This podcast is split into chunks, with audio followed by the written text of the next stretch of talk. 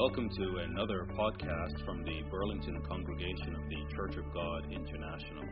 You can find out more about CGI Burlington on our website at cgiburlington.org. Hebrews, I'll begin with Hebrews chapter 11. Uh, let me give you a title for the message because some people like to know a title. Give you an idea what I'm going to talk about. And the title of the message is From Shackles to Yoke. From Shackles to Yoke. Hebrews chapter 11, verses 24 through 30. And it says this, the chapter which known as the faith chapter, it says, By faith, Moses, when he became of age, he refused to be called the son of Pharaoh, Pharaoh's daughter, choosing rather to suffer affliction with the people of God than to enjoy the passing pleasures of sin, esteeming the reproach of Christ greater riches than the treasures in Egypt. For he looked to the reward. By faith he forsook Egypt, not fearing the wrath of the king, for he endured as seeing him who is invisible. By faith he kept the Passover and the sprinkling of blood lest he who destroyed the firstborn should touch them. By faith, they passed through the Red Sea as, the, as by dry land, whereas the Egyptians, attempting to do so, were drowned. By faith, verse 30, another one by faith. By faith, the walls of Jericho fell down after they were encircled for seven days. Brethren, we are on this last day of the Feast of Unleavened Bread, the days of unleavened bread. And this is open season on sin. Not anybody else's sin, but my sins, your sins, those pernicious and stubborn sins that are strongholds in our lives. The sins that bind us, as it were, like shackles or strong chains. You know, the ones that we have become so comfortable with that they almost come like second nature. We don't even have to think about them to engage in them. The ones that bring us pleasure, even as Moses said. He forsook the pleasures of sin because sin does have pleasure in many ways. The sins that bring us pleasure even though we know that they are destroying us. The ones that are like the walls of Jericho, which need to be torn down and destroyed. Brothers and sisters, what I'd like for us to look at today is some of the ways in which sin binds us. Binds us like shackles, like shackles that were often used to tie people down, or locks us up in strongholds, fortresses, those places, those places like prisons from which we can't seem to free ourselves. And I want us to see that God does not leave us there. We have spiritual weapons. We have resources, brothers and sisters, that we can use, that God makes available to us to set ourselves free, to be freed from the shackles, to have the chains broken, to be set free in Christ. What are shackles? Anybody know what a shackle is like? I, I, I had some images from the internet, but um, wasn't able to have a projection and all of that stuff. Anybody know what a shackle is? Sister US?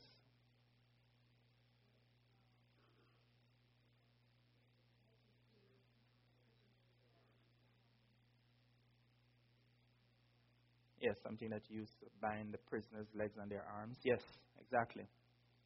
Yeah, chains too. Yes. So you have an idea what a shackle is. Uh, let me give you some of the, dic- the dictionary definition. It's a ring or other fastening, you know, usually made of iron. You know, it's usually like a, a kind of a U-shaped thing and it has one part that would lock together. It's kind of similar to a handcuff things that you'd use like to hold somebody to get their wrists to hold together, that they can't move and do all these things. Or oftentimes it would be on the legs or on the ankles. And they would often use that to hold prisoners together. And sometimes you've seen some of those things. Like a, a convicted criminal coming in for trial in the courtroom in his, in his jumpsuit, yellow or bright orange suit, and they would have their legs shackled. It's also a hobble or fetter. In the, in the, in the Bible, it often uses the word fetter, fetters of iron, or hobble or fetter. I saw the word hobble and then it came to mind hobble. Oh, that's the thing that women used to wear a hobble skirt. And you wonder, you, you wonder why sometimes it's so difficult that you see some women wearing some of these skirts and they can hardly move because this thing is so tight around them. It, it's, it's almost like a fetter. It's almost like a shackle in a way. I, I, I apologize if there are any women wearing hobble skirts today. a, sh- a shackle also, in a figurative sense, is anything that serves to prevent freedom, freedom of movement, freedom of procedure, and even freedom of thought. Because we can be shackled not necessarily in our hands and our feet, but we can be shackled in our minds. And that's the worst place for the shackle to be. Because when there's a shackle, there's a, there's a confinement, a restriction in the mind and the way of thinking. It's the hardest thing to break away from. And I'd be the first to tell you, brethren, that I have some of these shackles up there too, that I'm struggling with. And I'm looking to God to help me to unshackle myself from some of those ways of thinking. And if you'd be honest, if we'd, be, if we'd be, all be honest with ourselves, we do have shackles of the mind that we need to get broken in order that we might serve God the way we should.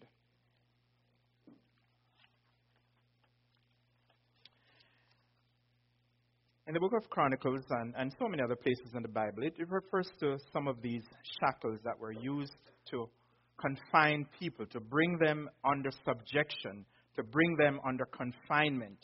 I just look at one example, Second Chronicles chapter 36. Second Chronicles 36, verse 5 through 6. It says that Jehoiakim was 25 years old when he began to reign. as one of the kings in Israel. And he reigned 11 years in Jerusalem. And he did what that which was evil in the sight of the Lord his God. And what was the result of, of his evil lifestyle? God brought punishment on him. And in verse 6 it says, Against him came up Nebuchadnezzar, the king of Babylon, and he bound him with fetters or shackles. So he was a king here in Israel. But because of his evil deeds, God allowed a foreign king, Nebuchadnezzar, to take him prisoner to bind him with shackles, fetters, hand and feet, and brought him in subjection, brought him into captivity in Babylon.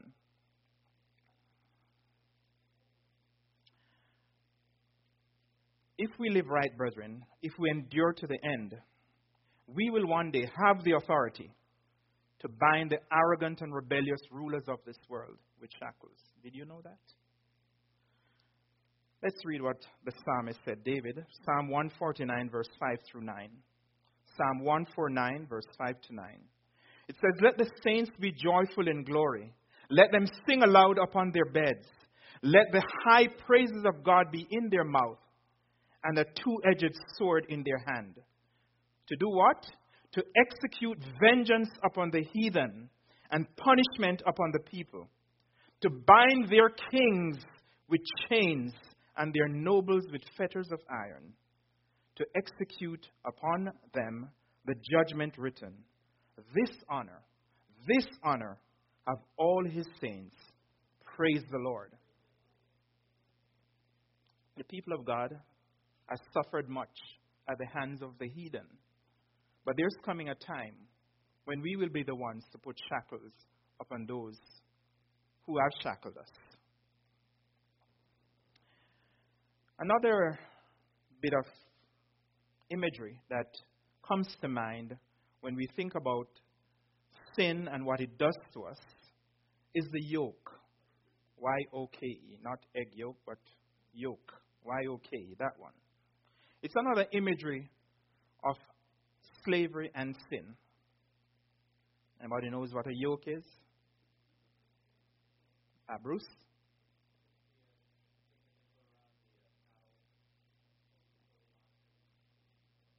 Yes. Yes, it's usually made of wood. It's a, it's a kind of a bar that they would put, like you have two, uh, two cows or oxen or two donkeys or two mules or whatever. They would put a it's a, a kind of a wooden thing. It's you know about this long and it would fit over the upper part, around the neck, the shoulder part of their body, so to speak. And it's it's to bring them together, to get them to work together as a pair and they would be, for instance, pulling something behind them. It could be uh, a plow. You know, you'd have them pulling a plow, so you'd have these two animals, and they're yoked together, united, working as a pair. Or they could be pulling some load. So that's the idea of what a yoke is like. Leviticus chapter 26 and verse 13 says, Leviticus 26:13 talks about the yoke of bondage which Israel suffered as slaves in Egypt.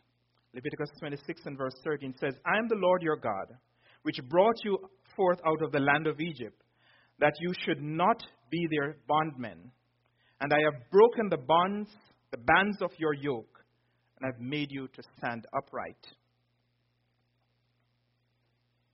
And there's a prophecy, brethren, and a warning. It was a warning to ancient Israel.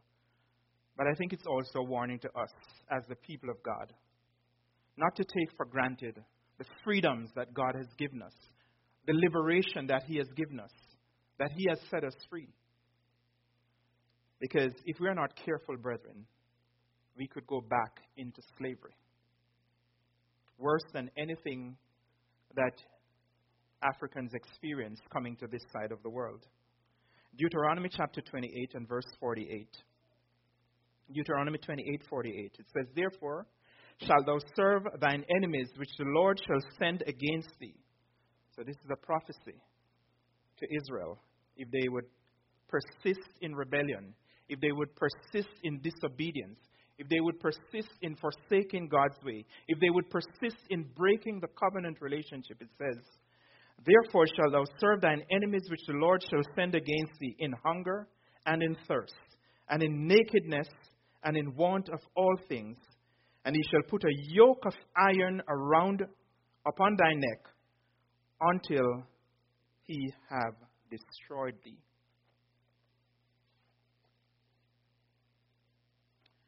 You know, the early church had its problems with shackles and feathers and fetters, just as we are prone to have the same kind of issues dealing with in our day.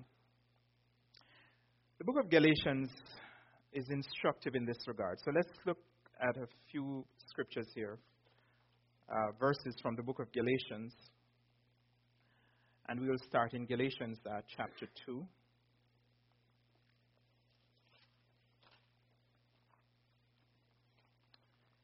Galatians chapter 2.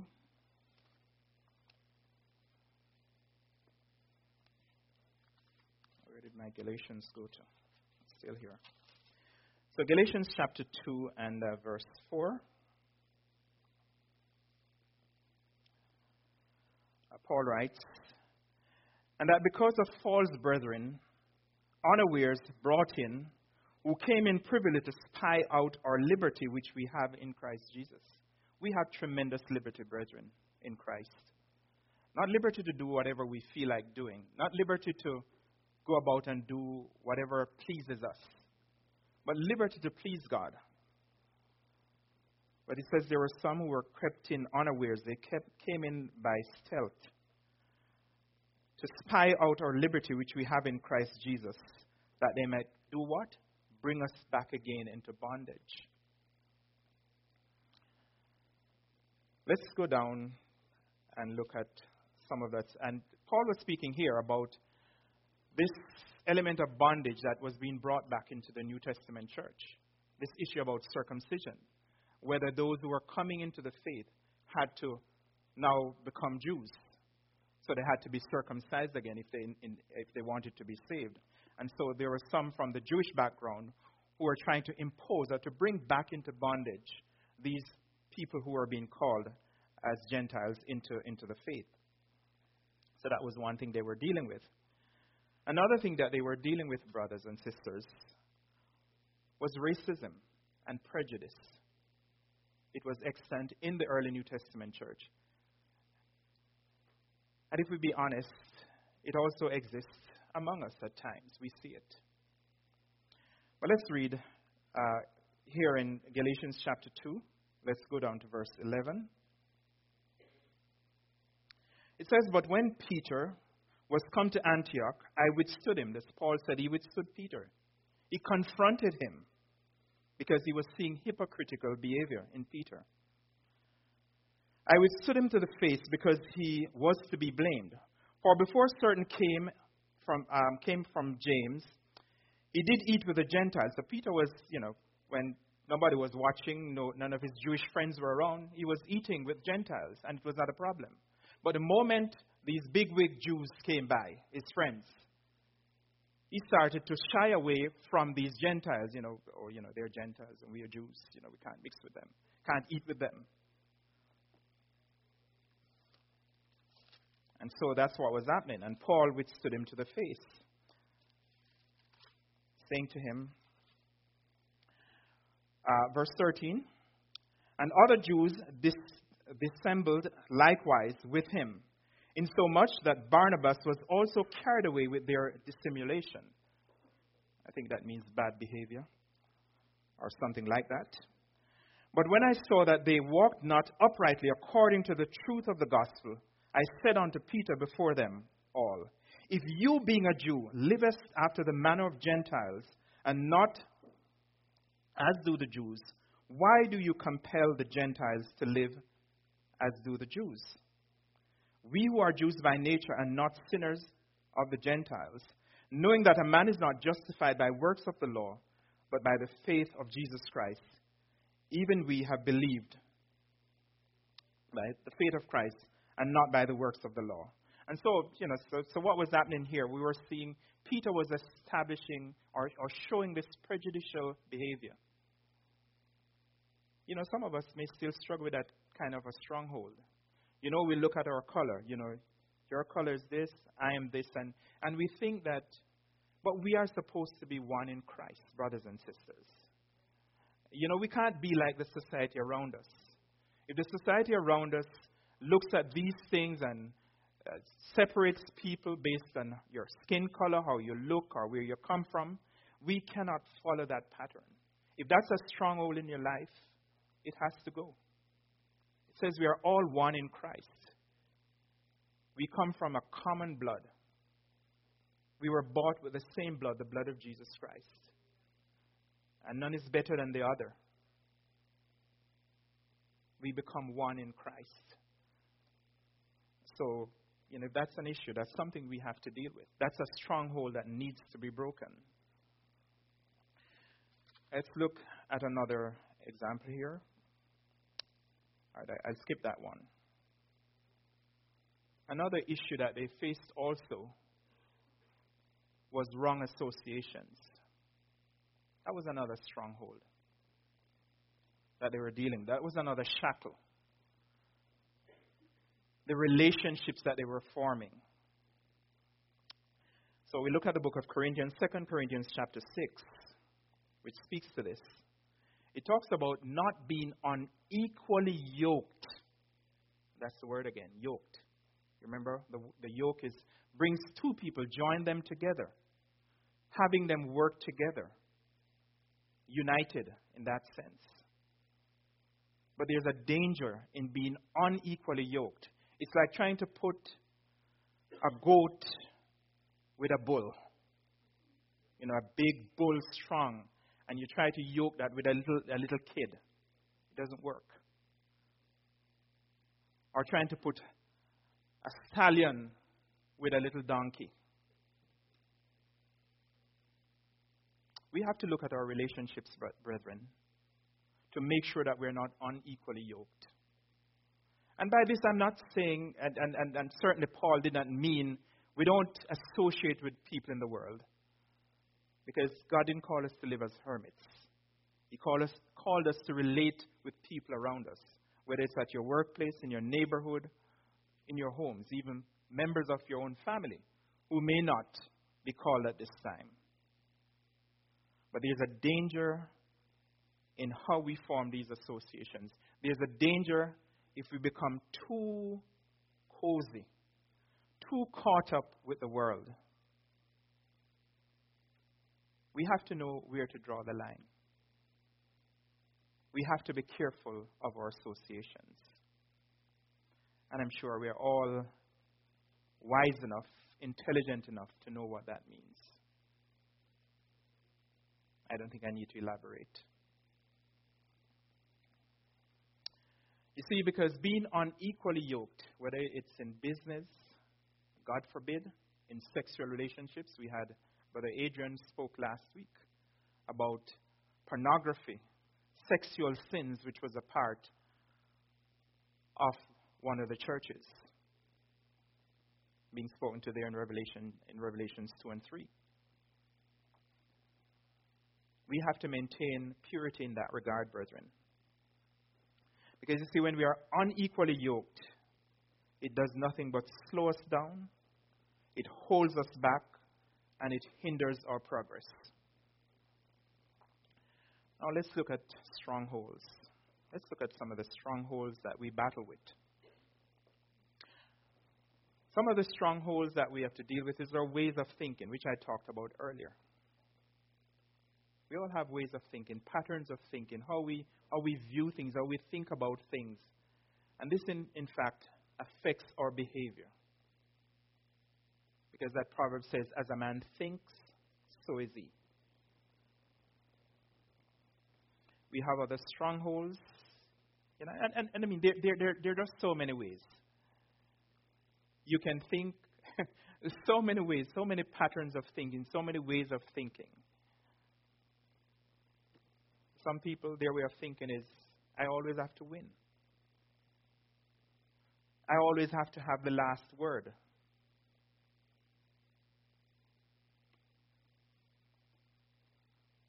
Some people, their way of thinking is, it's all about me, everybody else. I'm sorry, Eileen. I, I um, if I put it on me, will that work? No. Turn around the other way. blue, the blue light towards me. I think it needs a tape or something. Okay. I will try to be more careful. Another stronghold is our natural disposition or bent. You know, everybody is bent a certain way. Some people, their natural bent is non confrontational. I tend to be that way. I, I, I don't like arguments. I don't like getting into fight with people. My wife is quite the opposite. By that, I don't mean she's a warlike person, but she's the kind of person we have to resolve this. We have to resolve this. We have to talk this through. You know, I, I can easily say, yeah, we have a disagreement. You know, I, I just leave it. No, no, no. With her, we must talk through this. We must talk this through. So we all have a natural bent. But even these things, brethren, if we are not careful, if we don't look into them, they can actually become patterns and way of being that is destructive, that actually leads us away from God, that actually hinders our relationship with our brothers and sisters and our relationship with God. For some, it might be family dysfunction. Many people come from broken homes from homes where we didn't grow up with mother and father, didn't have the influence, positive influences. Or you could have grown up with both parents in, a, in an abusive family situation. Here we go again, I'm sorry. it doesn't want to stay steady. All right, I think I know what I'll do. Why don't we do this? Don't know if that will work. No, it won't. Um, let's see.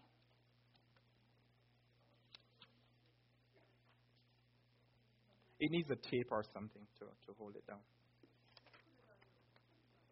I put on here. Did it work?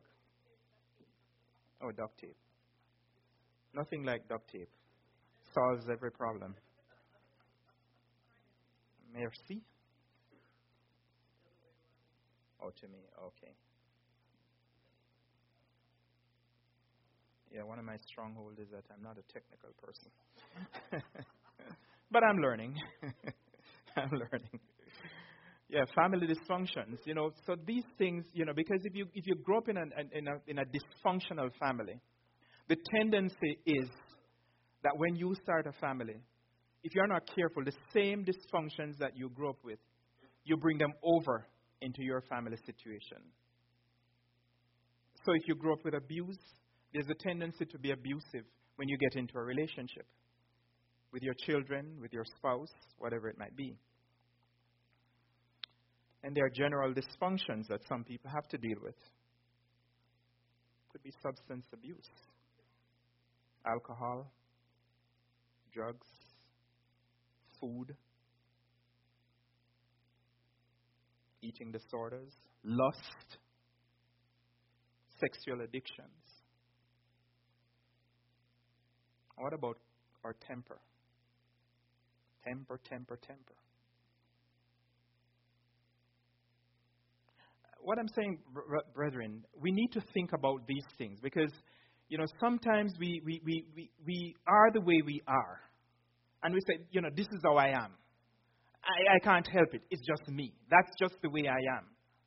But if just the way you are, or just the way I am, if that is affecting your relationship with others and it's affecting your relationship with God, then something has to be done. It means we have to break that. It cannot continue to be that way because it's a stronghold. Other stronghold is unbelief. You know, some people, they, they, they always want quote unquote tangible evidence. If I can't see it and touch it, I can't believe it. That's a stronghold. Because it goes against core element of our relationship with God. Because it says that everyone who comes to Him must believe that He exists and that He's a reward of those who diligently seek Him. We have never seen, I've never seen God face to face, but I know He lives. I've experienced Him and His influence and, and, and in my life. And I'm sure you have too. Fear, that's another one. Fear, terrible thing, deadly. And I can tell you that one because I know what that almost did to my life, almost ended my life. Fear. Some people even fear fear itself. They don't even know. fear has become such an all consuming thing that they fear that they will fear. What about pride? You know, it's one of the easiest things to see in other people. it's much harder to see it in ourselves. Much, much harder to see it in ourselves. Self righteousness.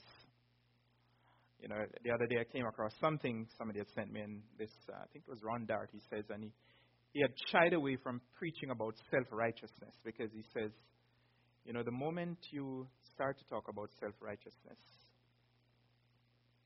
is that you're forgetting about yourself. You're forgetting that the very thing that you can identify so easily in others is probably the very same thing that you're guilty of.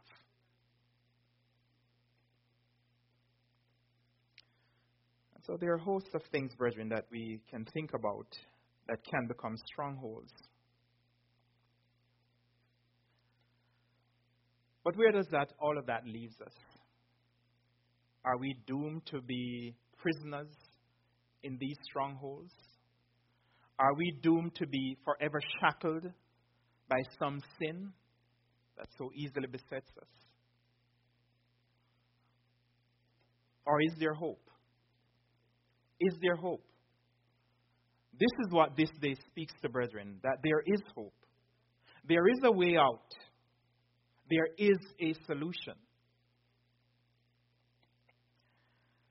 I'd like us to turn to a passage of scripture here, um, 2 Corinthians chapter 10, verse 3 to 6. Because we are at war, brethren. we are at war. We are at war against this old man, this self. We are at war to break down the strongholds in which we find ourselves, to unshackle ourselves, to break the chains. It is a spiritual war, brethren. It's not physical. It may manifest itself in physical ways, but it is a spiritual war. And so in 2 Corinthians chapter 10 verse 3 to 6 we read Paul writes, "For though we walk in the flesh, we are physical human beings. Though we walk as physical beings, we do not war according to the flesh. In other words, we do not war physically. For the weapons of our warfare are not carnal or fleshly or physical, but they are mighty in God. We have mighty weapons, brethren, at our disposal. The weapons of our warfare to fight this war, God makes available to us mighty weapons, mighty in God. The New American Standard reads, it says, it says, divinely powerful. It's not from us.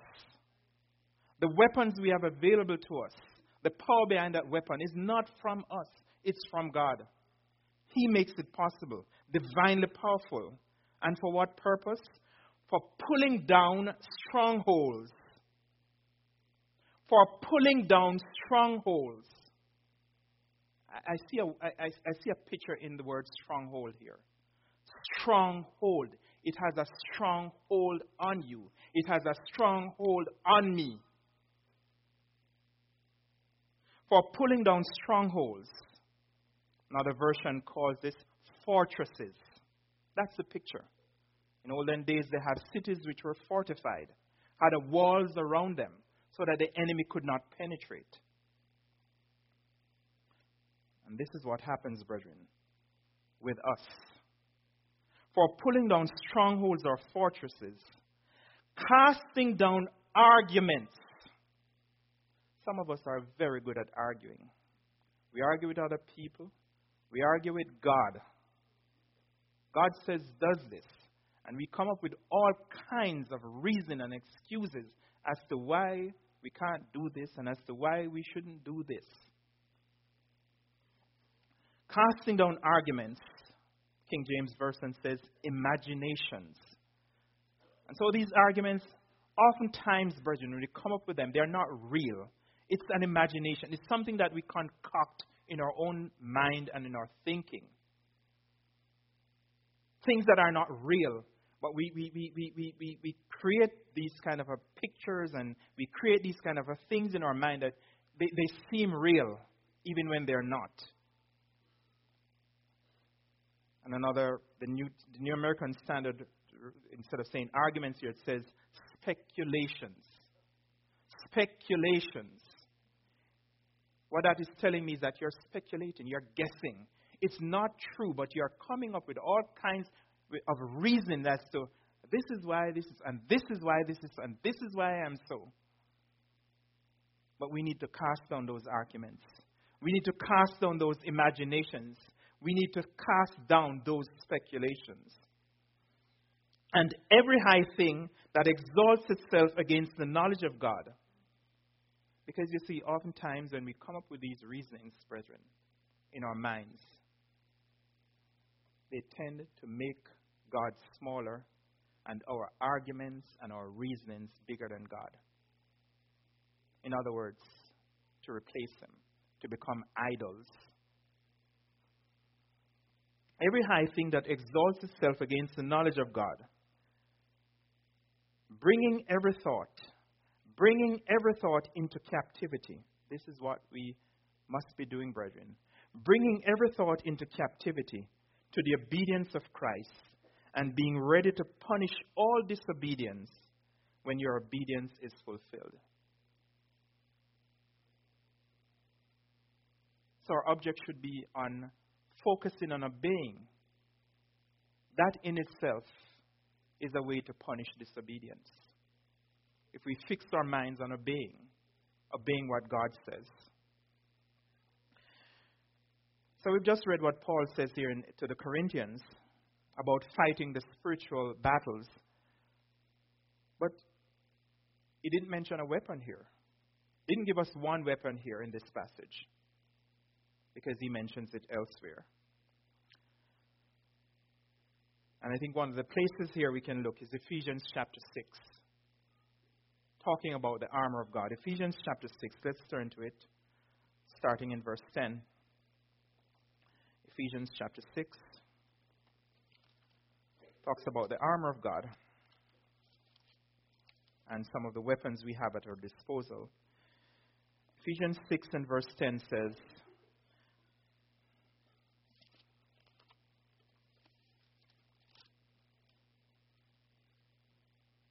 Finally, my brethren, be strong in the Lord and in the power of his might. Put on the whole armor of God, that you may be able to stand against the wiles or the schemes of the devil. For we wrestle not against flesh and blood. It is not a physical battle. It may manifest itself in physical ways, but ultimately it is a spiritual battle that we're fighting. We wrestle not against flesh and blood, but against principalities against powers, against the rulers of darkness of this world, against spiritual wickedness or wicked spirits in high places. Therefore, take unto you the whole armor of God, that you may be able to withstand in the evil day, and having done all to stand. Stand therefore. Does it stand? It didn't say run. Stand. And sometimes that's what is needed, brethren, for us to stand and face the enemy. Stand and face the adversary. If the stronghold is to run, if your stronghold is to always flee, like Jacob did, you dig one well here, and the enemy comes and, and fill it up, and you run to somewhere. There's a time to stand. There's a time to stand and face the enemy, not to flee. There's a time to stand and fight. Stand therefore, having your loins girded with the truth, with truth, and having on the breastplate of righteousness, your feet shod with the preparation of the gospel of peace, and above all this, taking the shield of faith, wherewith you shall be able to quench all the fiery darts of the wicked, and take the helmet of salvation and the sword of the Spirit, which is the Word of God. And that's the only offensive weapon we have the sword of the Spirit, the Word of God. To go on the offensive against the adversary. Not to flee. Not to flee, but to face the enemy, to face the adversary with the Word of God. And we have ample example in Scripture. This was how Christ dealt with the adversary. He faced them. The devil would come quoting scriptures, twisting them. What was Christ's response? Thus says the word. We shall not live by bread alone, but by every word that proceeds from the mouth of God. And he was able always to use the word to counteract the enemy. If he did it, nothing less is expected from us. Nothing less. The sword of the Spirit, the word of God. We need that, brethren. One writer puts it this way, talking about strongholds He says that strongholds are fortified mental positions or ways of thinking which dictate our behavior and ultimately our character.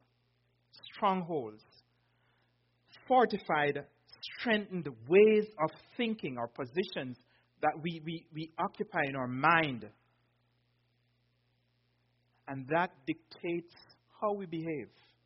And how we behave we keep doing it, we keep doing it, we keep doing it.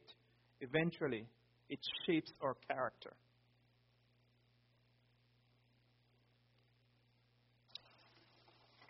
There are chains, brethren, that are holding us.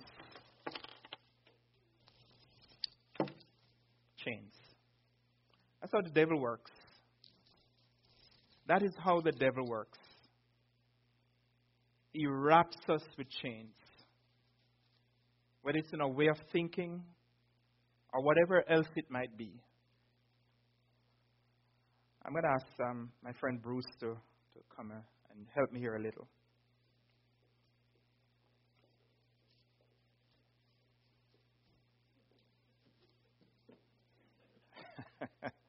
Yes, he, is ready to be chained. you see, that's, that's how the enemy works. He catches us and he chains us, wraps us with chains. Because his intention, brethren, is to restrict our movement. Is to restrict our movement. We're not free to do what God calls us to do. We are not free to think the right way. We are not free to hold right attitudes because the enemy enchains us. And you know what? Sometimes, you know, and it might be a hand. Other times it might be around the foot. So you, you, where you should be going, you just can't go. You just can't move because the enemy is wrapping us and restricting our movement. And worse than that, you know, put chains around your neck and you know, let me let me not get into trouble here. His parents are here. I would like to. but you know, sometimes he wraps us, brethren. And worse yet, we become so entangled that he doesn't stop there. He wraps us and he locks us.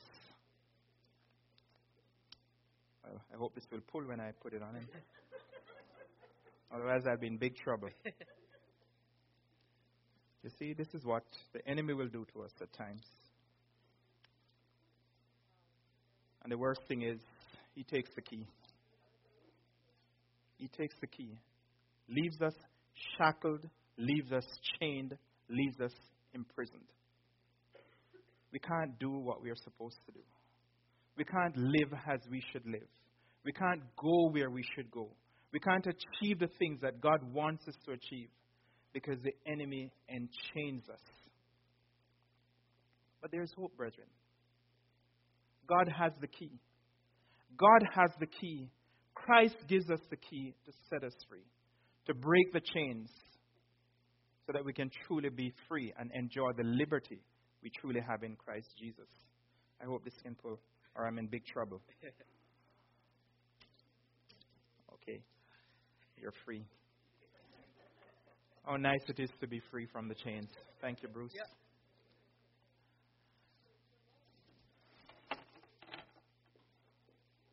How can we break these chains, brethren?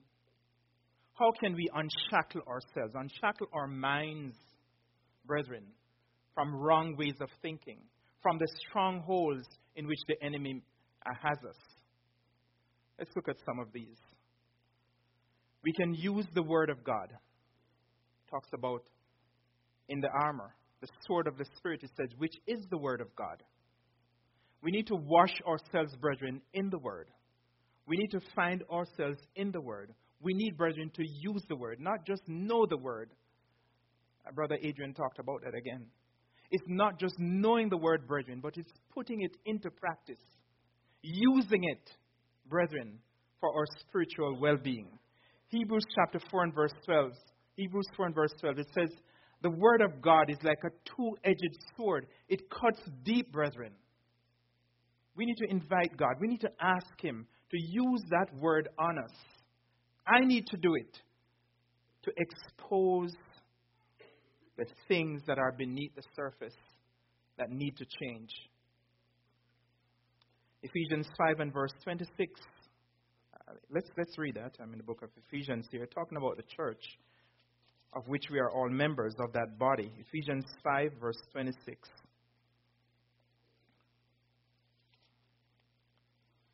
It says, Ephesians 5, 26, that he might sanctify and cleanse it with the washing of water by the word. We are the bride of Christ. We need to be washed in that word.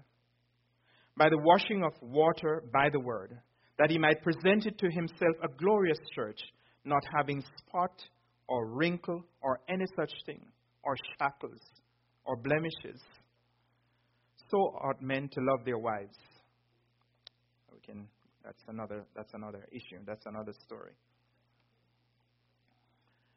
We can break those yoke. We can unshackle ourselves. We can bring down those strongholds with the blood of the Lamb.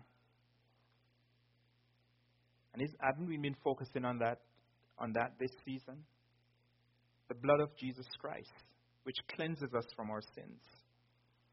In Revelation chapter 12 and verse 11, it talks about the saints overcoming the adversary. And how did they do it?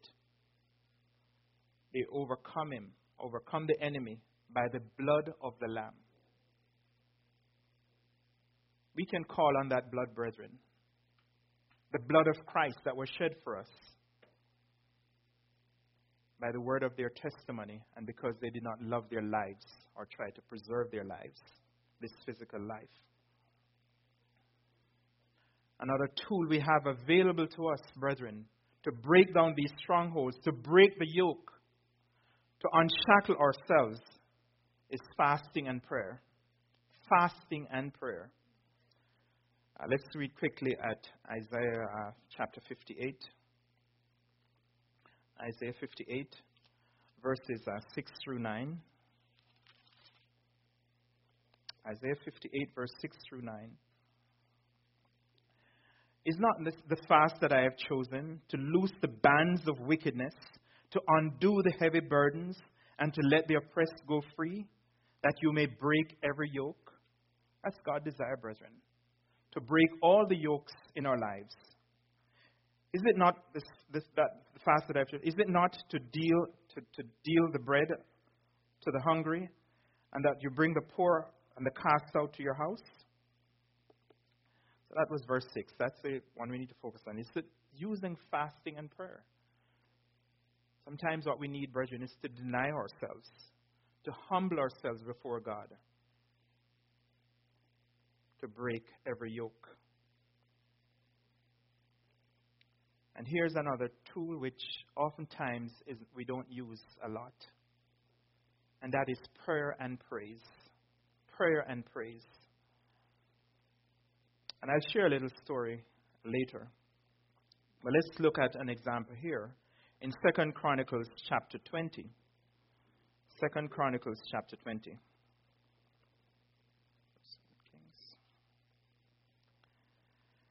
When these Gentile nations were coming against uh, uh, Judah to destroy them, and they were surely afraid. But God gave them a strategy, gave them, told them what they should do to win the battle against their enemy. So, Second Chronicles chapter 20. We're not going to read all of it, we just read some of the verses. Starting verse 1. It came to pass after that also that the children of Moab and the children of Ammon, and with them other others beside the Ammonites, came against um, Je- Jehoshaphat to battle. Then there came then there came some that told Jehoshaphat, saying, There cometh a great multitude against thee from beyond the sea to this side, uh, to this side of Syria, and, and behold, verse 3. And Jehoshaphat feared and set himself to seek the Lord and proclaimed a fast through all Judah. So that was his, his, his, plan of action. Yes, he was, he was afraid. But he didn't just stay in his fear. He didn't let the fear become the stronghold. He didn't let the fear take over. He took it to God in prayer to seek God's help, to seek God's deliverance. Uh, let's skip down now to verse uh, 14. Second Chronicles 20, verse 14. Then upon Je- Jehaziel, the son of Zechariah, the son of Benaiah, the son of G. All these names, they're just twisting my tongue. anyway, said the Spirit came upon this, this, this fellow, Jehaziel. Verse 15, and he said, Hearken ye all Judah. So he called the nation, Listen up, all you inhabitants of Jerusalem and you, King Jehoshaphat. So he wasn't, he saw that the king was in fear too. So he was addressing the king, the leader of the nation, and all the nation, everyone. He says, You guys, listen up. Thus saith the Lord unto you Be not afraid, nor be dismayed for reason of this great multitude, for the battle is not yours, but God's. The battle is not yours, but God's. And so when we are facing these giants that come against us, when we are facing and dealing with these strongholds in our minds and our thinking, we ought to stand still. Recognize that the battle is not ours to fight, but it's God's. He says, Tomorrow you will go down against them. Behold, they will come up by the cliff of Ziz, and you shall find them at the end of the brook before the wilderness of, of Jeruel. You shall not need to fight in this battle. Set yourselves, stand you still, and see the salvation of the Lord with you, O Judah and Jerusalem. Fear not, nor be dismayed.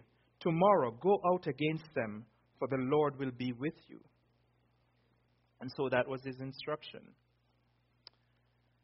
And let's skip down a little bit further to verse uh, 22. And when they began, so this was what they did. They didn't take up arms to fight the Ammonites and, and the Moabites.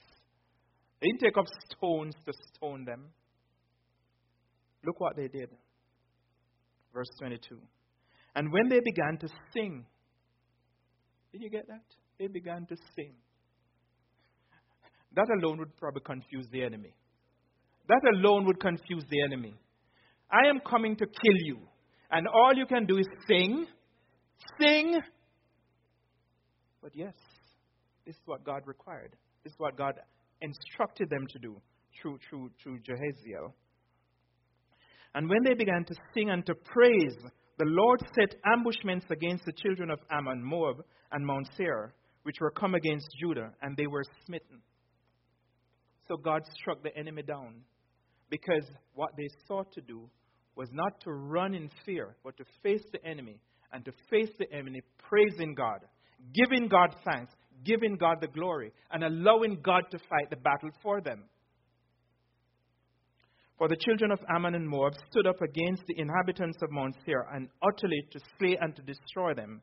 And when they had made an end of the inhabitants of Seir, everyone helped to destroy another. So God caused, brought confusion in the camp of the enemy that they ended up destroying themselves. And so Israel won that battle not by lifting one sword, but through praise, praising God. Praising God. I didn't tell my wife this, but I will share this story. Uh, normally, change our winter tires come around this time of the year. Uh, the other day, um, you know, my car was due for maintenance check uh, to get your all the things that they do. And I said to myself, you know what, um, for convenience, uh, maybe it's not time to take off the winter tires, but rather than to go another time to go change that, do the maintenance work and then go change tires afterwards, I'll just do it all at once. I asked the, the, the, the dealership, is it okay? I mean, I can do that. I said, yes, yes. So I had everything done. Convenience, practicality. I like to be practical. My wife was coming home on Wednesday night uh, from internship uh, that she does in Orangeville. And just as she was coming into our neighborhood in Keswick, she was approaching the stoplights, and she has shared this story with some of you come on the prior line. And uh, so it had on the summer tires. I had changeover, and we were on summer tires. The road was icy. And as she's approaching this, this stoplight, she is slowing down. So she's coming at this junction. This is Woodbine, and this is Ravenshoe going this way as she tells her story, she's coming. She slightly, gently pressed the brake, and the car just wouldn't stop. It was just like hydroplane. It was just going right through the red, and now the red light was coming on, and she was going right through it. The light had changed in the opposite direction, and this man was coming to go across here. And she said she's trying to stop the car. The car just would not stop. It was just going right through the light. Poor girl. She said she said she didn't know what to do. She, she, she just lifted up her hand and was just asking God to, to help her. Strange thing to do. I would probably have grab, grabbed onto the steering wheel and tried to, to, to, to, to, to turn it where I want to go, but she said she just lifted up her hand. And And the, the other fellow apparently was coming the other way, saw and he, he slowed down, and she was able to go through, avoiding an accident. You know, sometimes, brothers and sisters, we have strongholds. My stronghold was that of practicality. And I, I apologize to you for doing changing the tires so quickly. I could have waited. But I wanted to be practical. And sometimes, you know, some of these things we do, we don't, we don't even know why we do them, but we just do them. It could have cost her her life. But I admire the fact that here she was, almost facing death. And the unnatural reaction was, I, I guess maybe she was just saying, Father, take me. or what if, or, or help me, or I, I, I don't know. But at least she lifted her hands to praise God. God heard and He answered. Sometimes, brethren, what we need to do is do like what Judah did here approach the enemy with praise and with thanksgiving. You don't know, and beside myself, I don't know how to deal with this problem. But you know what? I'm just going to offer a praise. Father, you take me through this. Father, you fight this battle. Father, you deliver me out of this. some of these strongholds too need to be torn down, just as the walls of Jericho. Here again is another strange thing. They were marching around Jericho. God told them to march around the city. Not with arms, but with in musical instruments. March around the city for a while they were to keep quiet. And on that seventh day, march around seven times you can read the story in the book of Judges, Judges chapter 6. And it says on that last day, they shouted, and there was this shouting of praise and thanksgiving. And what happened? We know. The walls of Jericho fell. The stronghold came down. It was broken. It was torn down. We need to trust God, brethren, to fight our battles for us. We need to trust Him, brethren, to tear down the strongholds in our lives, in our minds. He can do it. Said He's the same yesterday, today, and forever. He never changes. The same resources that King Jehoshaphat and Judah had available to them, that Joshua and those children of Israel had as they marched around Jericho, the same resources that they had available to them, the same God who did that for them is the same God whom we worship. And He's able to help us to tear down whatever strongholds that we may be facing. Another very important weapon that He makes available to us is His Spirit, His Holy Spirit. Zechariah chapter 4 and verse 6 says, It is not by might, not by human might, nor by power, but by my Spirit, God says. A beautiful example of that was in Acts chapter 12. You remember when Peter was imprisoned? Chains. Chains around his ankle. The saints prayed. And an angel came in the middle of the night. Rise up, Peter. Chains fell. They were broken. It's the same God whom we serve, brethren. There's nothing too difficult for God. There's no chain that He cannot break. There's no shackle that He cannot get off of us. There's no stronghold that God cannot tear down out of our lives.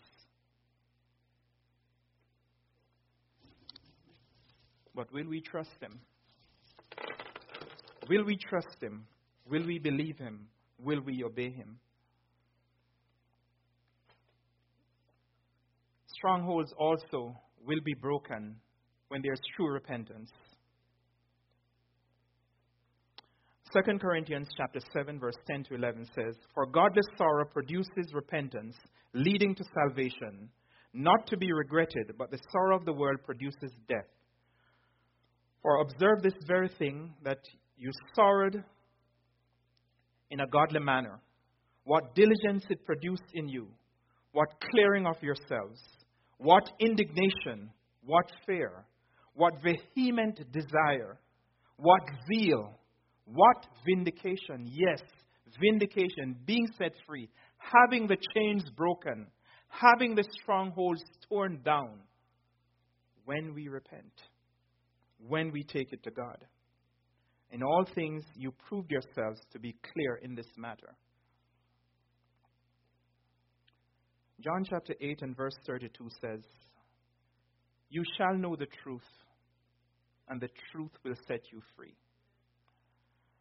Uh, this truth here can very, very well mean the Word of God, but it also means truth in the sense of honesty, integrity, genuineness, wholeness, all of that.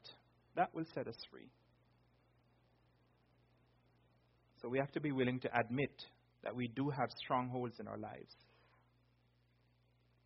if we are truly to be able to be set free from them.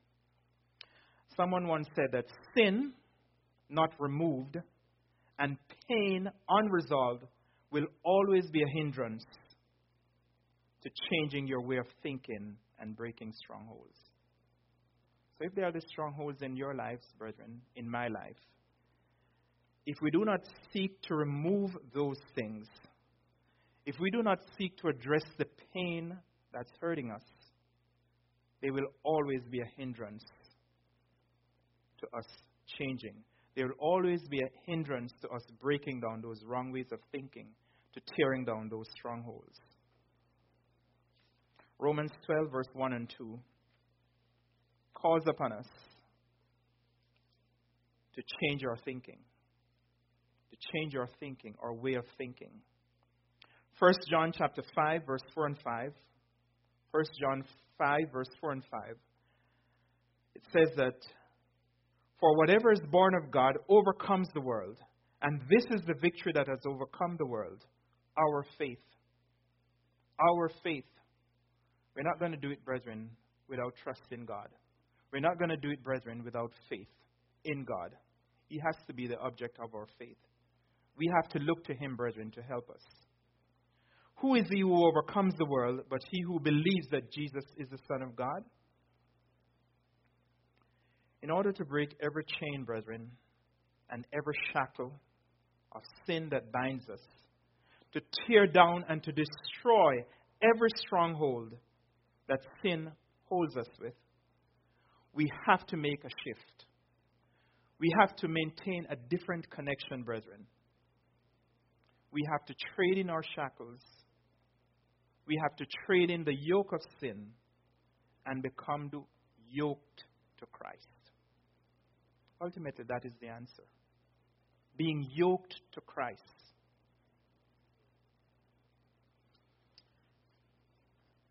In Matthew chapter 11, Jesus Christ said these words Come unto me, all you who labor and are heavy laden, and I will give you rest. Are you laden, brethren? Are you worn down? Are you beset by things that are just holding you down and you cannot seem to break away from them? Christ invites you, brethren, invites each and every one of us. If we are laden, if we are bogged down, if we are in strongholds, He says, Come to me, come to me, and I will give you rest none of us as, as Christians, as believers in Christ, should be bearing weight which Christ said we can cast upon him. Come unto me, and I will give you rest. He says, Take my yoke upon you. Take my yoke upon you and learn from me. For I am meek and lowly in heart, and you shall find rest for your souls. For my yoke is easy and my burden is light. My yoke is easy and my burden is light. Brethren, I invite you. I invite myself. Whatever those burdens might be, whatever those shackles may be, hand them over to Jesus. We don't have to go around bearing burdens and things which are weighing us down when they shouldn't. And Christ promises to bear our burdens. We can unshackle ourselves from the adversary. We can unshackle ourselves from the wrong ways of thinking, those strongholds in our minds.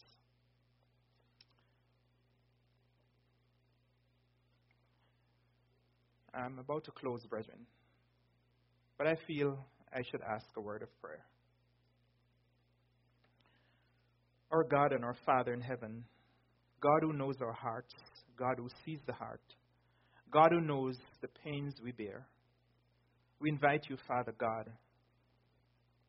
to take full charge of our lives.